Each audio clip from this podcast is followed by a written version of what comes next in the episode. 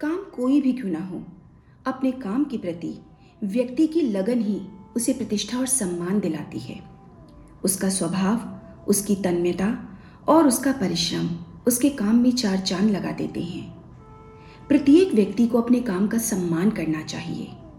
और यही सीख हमें आज कन्हैया लाल मिश्र की कहानी, लगन ज़फ़र मियाँ की से सीखने को मिलेगी। ज़फ़र मियाँ एक दिलचस्प आदमी हैं। जब मैं उनके सैलून पहुँचा तो वे एक आदमी की हजामत बना रहे थे और दो मजदूर बाहर इंतज़ार कर रहे थे। मेरे दुकान में पहुँचते ही ज़फ़र मियाँ ने उस्तरा नीचे रख दिया और वे उठकर गए और मेरे लिए कुर्सी ले आए।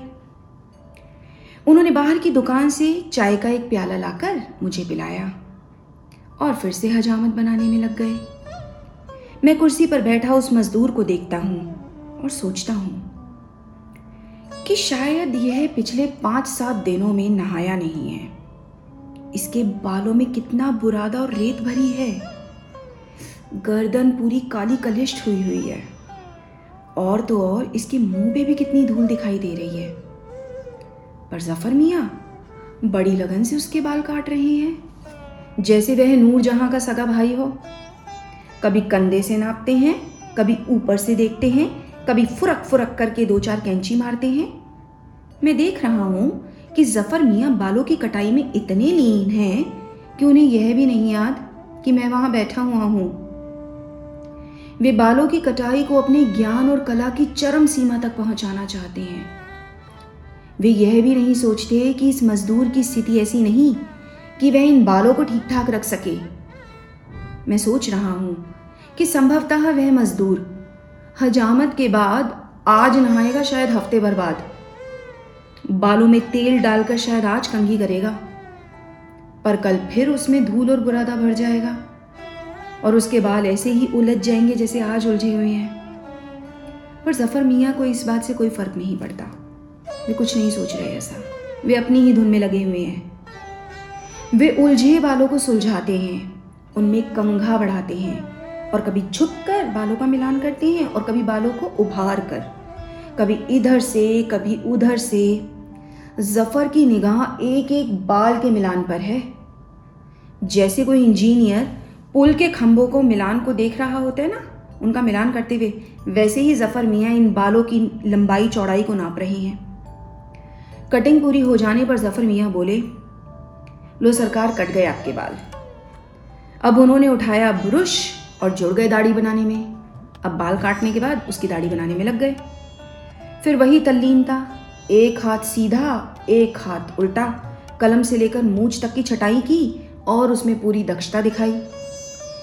बीस मिनट से ज़्यादा मैं जफ़र की इस तल्लीनता को देखता रहा कि कितने तल्लीन होकर वो अपने ग्राहक की सेवा कर रहे हैं।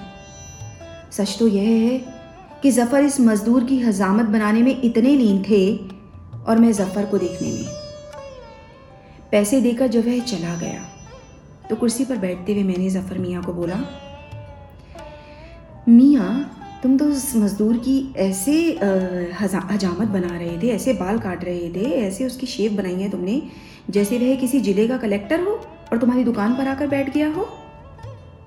जफ़र मियाँ ने जवाब दिया, बाबूजी, मेरे लिए तो जो इस कुर्सी पर बैठा है, वही कलेक्टर है। मुझे तो उसी से रोज़ी रोटी मिलेगी। तो मेरे लिए तो वही ही ग्राहक है और वह ही भगवान है, वही मेरा अल्लाह है, वही मेरा खुदा है। मैं स्मृतियों की सरिता में बहने लगा। ऐसा खोया कि ज़फ़र की आवाज़ से चौंक पड़ा। लो सरकार, बन गई आपकी भी हजामत।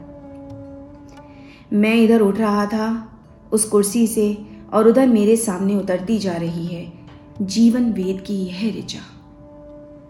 हर एक नागरिक में अपने काम के लिए चाव हो, लगन हो, श्रम के प्रति श्रद्धा और ईमानदारी हो। इस भाव का जागरण ही राष्ट्र की जीवन शक्ति का सर्वोत्तम मापदंड है, जो हम सबको अपनाना होगा अपने अपने काम को पूरी ईमानदारी और लगन से करना होगा। धन्यवाद।